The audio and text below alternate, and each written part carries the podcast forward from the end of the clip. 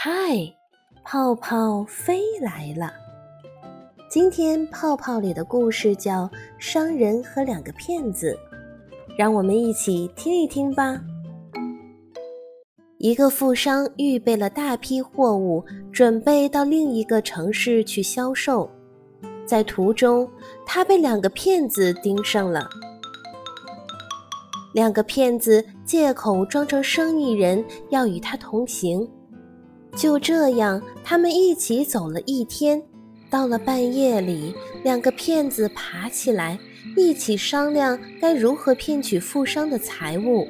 可是呢，他们两个都想独吞，就各自背着对方准备了一份有毒的食物。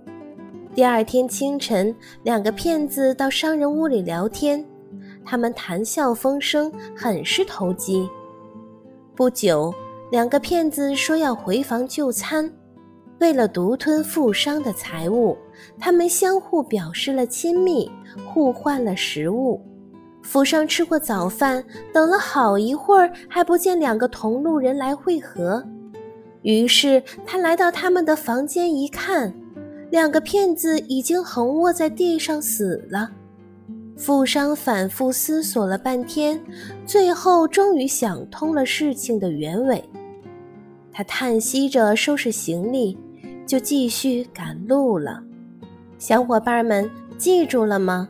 人与人之间最重要的就是诚信了。